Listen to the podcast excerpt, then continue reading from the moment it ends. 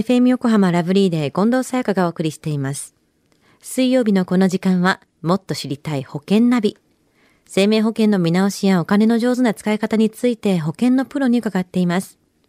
保険見直し相談、保険ナビのアドバイザー、中亀照久さんです。よろしくお願いします。はい。よろしくお願いいたします。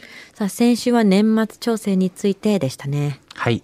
生命保険控除証明書が見当たらないという方は、今すぐに、まあ、保険会社、または、まあ、担当営業マンに話して、まあ、再送付をしてもらってくださいという話でしたよね。うん、少しね、時間に余裕を持ちましょう。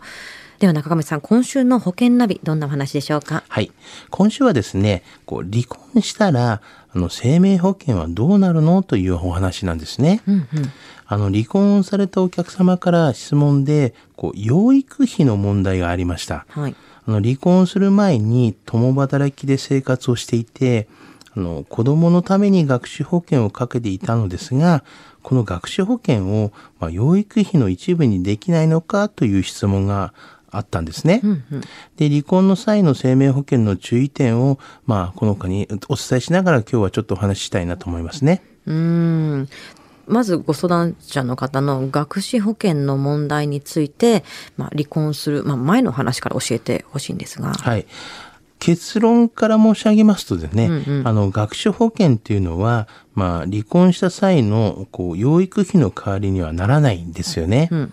あの、学習保険は子供の、まあ、教育資金として加入するものでありますが、はいまあ、大学進学など決まったタイミングで受け取ることが、まあ、前提のお金なんですよね。うん。まあ、そのため、日々の生活費である、まあ、養育費というのと同じように扱うことが、まあ、できないんですね。まあ、用途が違いますよね。そうですよね。ですから、まあ、学習保険は養育費に対して、まあ、いわば、まあ、プラスアルファという位置づけしかないんですよね。うんうん。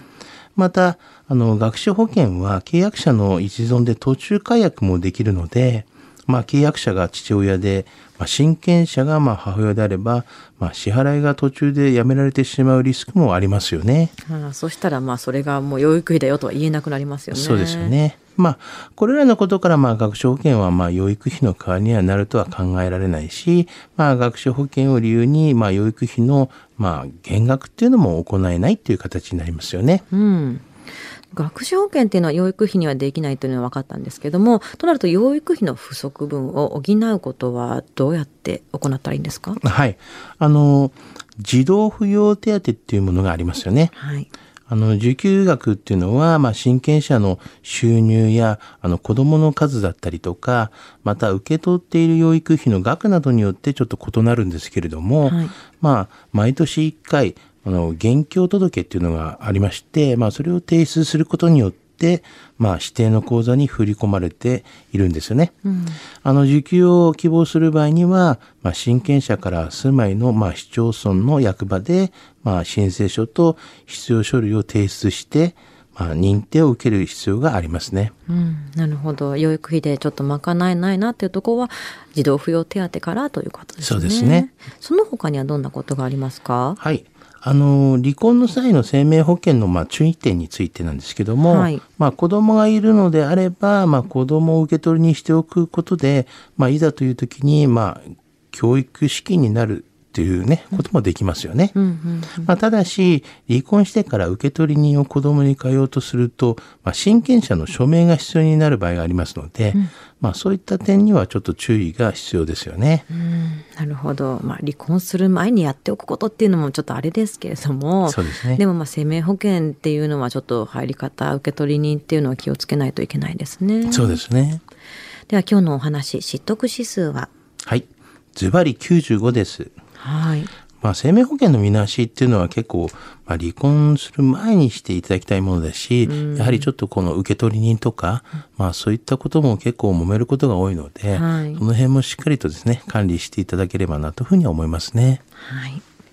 では今日の保険の話を聞いて興味を持った方、まずは中亀さんに相談してみてはいかがでしょうか。詳しくは FM 横浜ラジオショッピング、保険ナビ、保険見直し相談に資料請求をしてください。中亀さんに無料で相談に乗っていただけます。お問い合わせは電話番号045-224-1230 045-224-1230または FM 横浜ラジオショッピングのウェブサイトからどうぞ。そして保険ナビは iTunes のポッドキャストでも聞くことができます。もっと知りたい保険ナビ。保険見直し相談、保険ナビのアドバイザー、中亀照久さんでした。ありがとうございました。はい、ありがとうございました。